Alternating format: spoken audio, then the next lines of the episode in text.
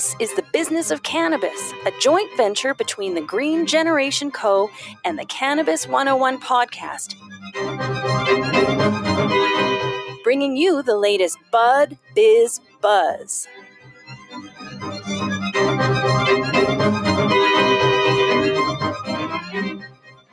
Pleased as always to be joined by Malka Labell from the Green Generation Co. Check out www.greengencompany.com and find out how Malka can help you. And we always start off with a bit of a, a harder hitting topic. And uh, uh, you're this is uh, this is one that I'm just gonna let you go with because uh, I can tell by reading the notes you're fired up about this. But we're, we're talking stocks, particularly Canadian cannabis stocks, from a U.S. perspective.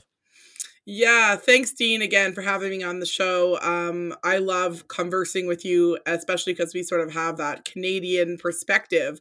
What I don't like is Americans who think that they know what's going on in Canada. And this is an American stock analyst who's actually pretty well tutored. Um, it's Alan Brochstein is his name.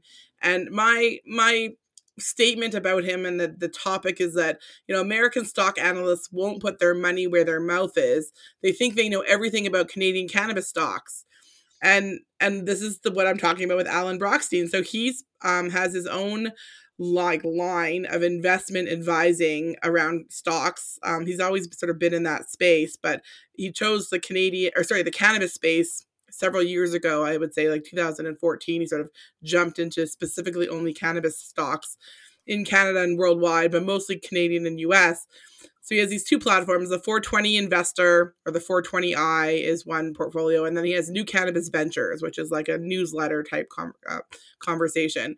And I've been following his analysis on the stock markets in Canada and the US since 2016 because he was really the only person that had real credible information from a business perspective that was I thought was like sort of a higher level analysis.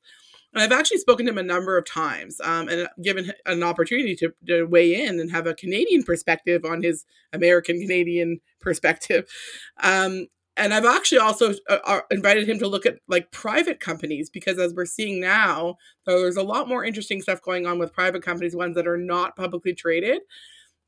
He's declined on all of those things. But yesterday, I tuned into a podcast I regularly listen to, which is the Canadian, or sorry, the Cannabis Investing Network podcast. Find it wherever you get your podcasts. It was episode number 56. And and that gentleman, I can't remember the host name is, but they were referring to um, Alan Brochstein as the Maven, and and he's from Texas. Um, I don't think he's ever set foot on Canadian soil, or he's never spoken about that. But in this particular podcast, he definitely takes a dump all over the Canadian cannabis industry. And um, and really, he states that his only sources of doing his analysis are press releases and news articles. Yeah, that, you know, and, and listen, um, it, it's easy to cherry pick different things when you're so far away and you're getting fed uh, um, you know, you know whether you want to call it a, a, a, pro or propaganda press release or whatever it might be, but you know, you know what? Why is this? Why is there such a maybe a following for a person that seems to be disconnected from what he's covering? Well, I mean, it's kind of I think it has to do with sort of that money mentality. I mean, if you listen to analysts anywhere, um, they talk about their fundamentals and sort of their their i mean say their basic um their process for determining how they choose and evaluate uh, stock information. Um, i don't happen to think that any analyst knows what they're talking about. That's my own personal slant. And and they literally you know if you want to do a real analysis on this you can look back. Like you can take any analysis stock analysts what they say and what they you know recommend or what they you know predict and then like backtrack it and see were they right? And and pretty much like from what i've seen you can come up with a 50-50 coin toss for pretty much everything that they've ever said. So i mean that's why people like warren buffett you know stand out and people that have been around for a lot of years. And and what this has to come down to is that you know this particular gentleman makes money off of his his portfolio recommendations. So he has a platform where you can buy and subscribe to what he's predicting or what he's telling you to invest in but he doesn't have any money in those stocks. now, partly that could be because he's American and there are the f- financial restrictions around that, but I don't think that's the reason because that doesn't really restrict him from anything. He can still publicly trade stocks on different exchanges. So yeah, so basically his his investment portfolio, which he doesn't have any uh, money in, it's a model portfolio. He's been tracking stocks since legalization for about two years, and and my my you know the stocks have been happening in Canada for longer than that. I mean, the initial stock and IPOs were, you know, even two years prior to legalization.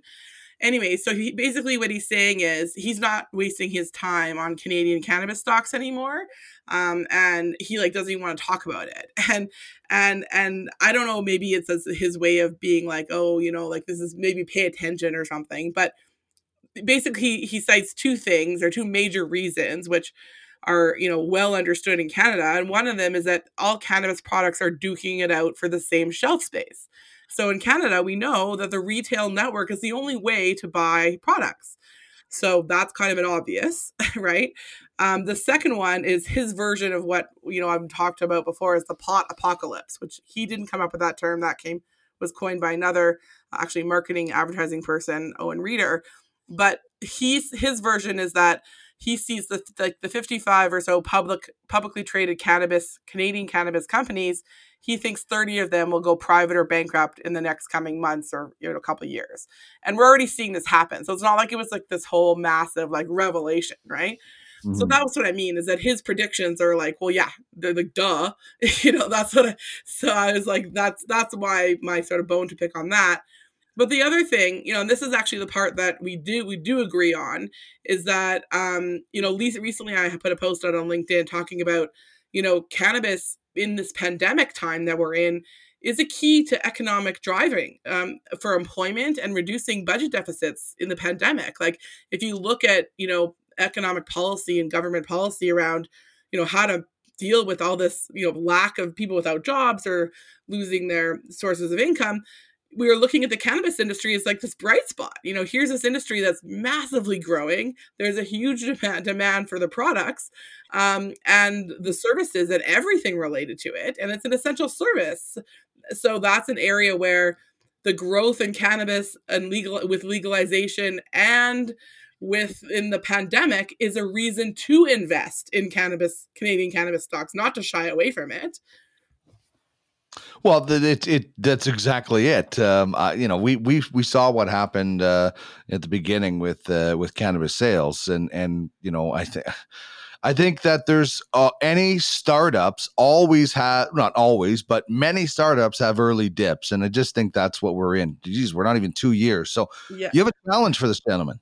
Yeah, so I wanted to challenge him sort of out loud. And this is actually something I've been wanting to do for a long time, not just to Alan Brochstein, but I want to create, I have my own actually, Canadian Cannabis Stock Market Portfolio Challenge. So I've been trading Canadian cannabis stocks since 2014 or 15, and I keep track of them in my own online, uh, you know, um, tracker with my own real money and I'm going to put that information publicly on my uh, website. And if you're interested in following along or you know taking my trades and my advice on stock pro, uh, uh, stock trades, check it out on my website, greengencompany.com, and click on Cannabis uh, Stock Portfolio Challenge, um, and you'll get a chance to play along too.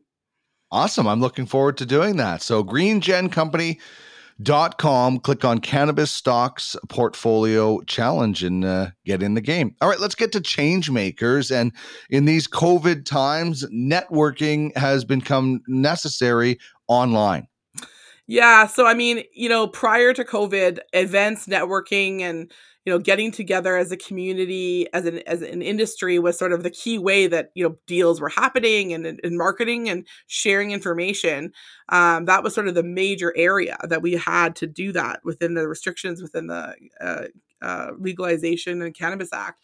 But with all these conferences and networking mm. pretty much grounding to a halt i've had the opportunity to experience some pretty new cool concepts in online networking um, without having to travel or going places And what's cool is is that you know some of these sessions they've been really crafty and and and how they're set up, where you're it's almost like a speed networking session, kind of mm. like a speed dating thing. But you're like randomly broke. You get into these randomly breakout rooms in small groups, like two or three, and you get a set amount of time like there's like a, t- a clock like ticking down on you but you actually get to speak to somebody who you've never met before um, and who you probably wouldn't even approach in a conference setting it's very randomized so this is an opportunity that you get to see them face to face you have your own FaceTime. Like you have your own opportunity to give your elevator pitch. What are you you know what are you doing? What's your business? Or what are you involved with in the industry? Or what do you want to learn about but you're you're doing it in a space and in a, in a more relaxed setting like i'm you know i'm sitting in my own home office um, in most cases sometimes in my pajamas only you know mm-hmm. business dress from the waist up and uh, focus on and i can focus on my communication with intention and building connections and learning about other cool people which i just don't think is it's like more authentic and deeper than if you were at a conference or at an event yeah, I I really uh, am like you. I'm much more comfortable in my studio than you know being out. Uh, you know, just uh, p- personal reasons and things like that. So this is something that I think is uh, is right up my alley. And so you make that connection, and then kind of where do you go from there? Yeah, well, like pretty much everyone, like, you know, really wants to connect. At least with me, I find that almost everybody wants to follow up, but it's easy because you can quickly find them on LinkedIn, or some of the sessions allow for like your contact information to be shared with whoever you agree to at the end. So it's very easy to go from a networking session to an email to connect with that person, you know, and then set up the next time that you want to meet. There you go. I like this uh, event. Uh, I'm going to definitely look into this. And is this something you're doing on a regular basis? Yeah, so I do the the roll call with the cannabis at work. So cannabis at work is obviously a is a recruiting or job placement group for cannabis sector within Canada, and they have the weekly roll call. So you add your name to the list, and they sort of like it's it goes like twenty people at a time. So you may be with totally different people every time, or some similar people. But the way that they do it is pretty pretty cool, and it's very well organized. And there's also lots of other ones on Eventbrite like that are free. So just check out your Eventbrite um, to find out, uh, or even Meetups is another one. They've gone online too. Excellent. All right, let's finish up with what it means to be green. This week, we're talking about pure life carbon and breathing life back into soil and plants. How do we do that? Yeah, so Pure Life Carbon is it's a it's an Alberta company. Uh, they've been around for a while, and and cannabis again has really been a catalyst for them to really propel their business forward and, and grow and scale quite quickly. Um, so this is what I mean is that this is a true built into my ethos of what it means to be green for my company. Um, so basically, you know, carbon emissions have been around uh, and accelerating. Obviously, you know what carbon emissions are for a long mm-hmm. time and you know it's a climate change political football but we're really starting to see the effects day to day global water levels temperature blah blah you know devastating storms. I mean i'm not trying to downplay it but the rhetoric is the same. It hasn't changed and now we're adding things like you know covid and you know world virus and civil unrest to these existing things. So this is such a simple thing is that pure life carbon has this product called charged carbon. It's also known as biochar and it's a grow medium. It replaces other uh, soils or coco uh, coir. There's a whole bunch of other things that can uh, cannabis plants can be grown in.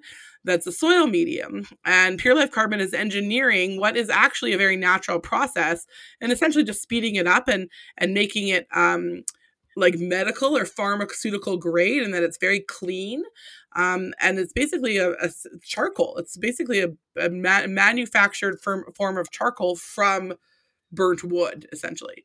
So it's considered initially as a waste product you know burnt wood chips and it either stays in place or ends up in a landfill. But uh, Pure Life Carbon has a facility in Alberta where they're taking this um, product and turning it into a soil medium that sequesters carbon. So that means that it will literally absorb carbon out of the air um, and for more than a thousand years if exposed to air and potentially has the effects of reversing climate change on a large scale if this is the, if it's exposed to air. It almost acts acts like a battery for the plant. So I saw this great um, um, case study that was done by Atlas Growers where they were talking about it like as a battery where it's put in the pot, the pot where the soil is grow where the plants are growing and it's storing water and nutrients, air and beneficial microbes, releasing them to the plants through their own life cycle, which results in excellent root growth and overall plant health and it absorbs them and detoxifies pesticides and other heavy metals. So it's like a sort of like an all-in-one like everything that the plant hmm. needs um, because it's very natural and works with all of the things that are growing in the plant. The one of the biggest benefits that it has is that it, it really shortens growing time because the roots are able to sort of very easily grow and get a lot more uh, nutrients. There's not a lot of resistance for the roots to really take hold. And they're finding that this increases yield by 10 to 20%, which is quite significant when you're growing in a larger growth uh, room and in a small one and it reduces the need for chemical herbicides and pesticides because it doesn't allow it's anaerobic so it doesn't allow for like algae to, to grow or uh, some of the other organic mediums have like pests like gnats and things which have to be treated so really it's just a really cool very natural thing that I've learned a lot about just by uh, hearing about it from other people that are working with it and, and selling it and doing all these cool things with it. And charged carbon uh, and pure life carbon is what it means to be green. Yeah, it's so interesting. I, I love the uh, the idea that it stores everything up and just kind of it's like time released, right? Like as it yeah. uh, as it goes, it releases all the the nutrients. So, and this is something that's easily just kind of added to the soil when you're when you're growing your plants.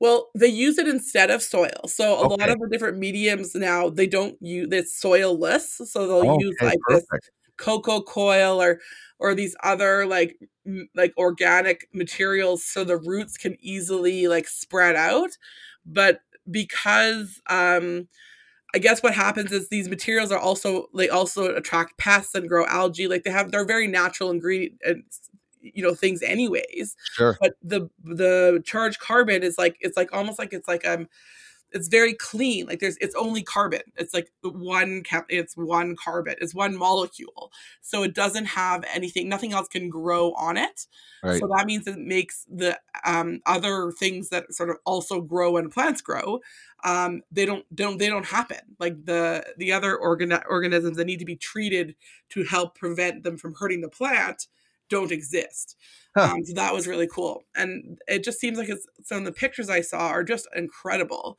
um, and how much faster the plants can grow, which effectively, if you're in a growing room and with lighting, you could literally have another, you know, another growing uh, round and higher yield just by changing out this, this medium, the, the growing medium to uh, charge carbon with pure life carbon. Huh. Helps the plant and protects the plant at the same time. It sounds like a uh, uh, a winning situation when it comes to uh, what it means to be green. Malka, thank you for joining me as usual. Hit up the website greengencompany.com and then click on the Cannabis Stocks Portfolio Challenge and try your luck. Thanks again for joining me, Malka. We'll talk next week. Thanks, Dean.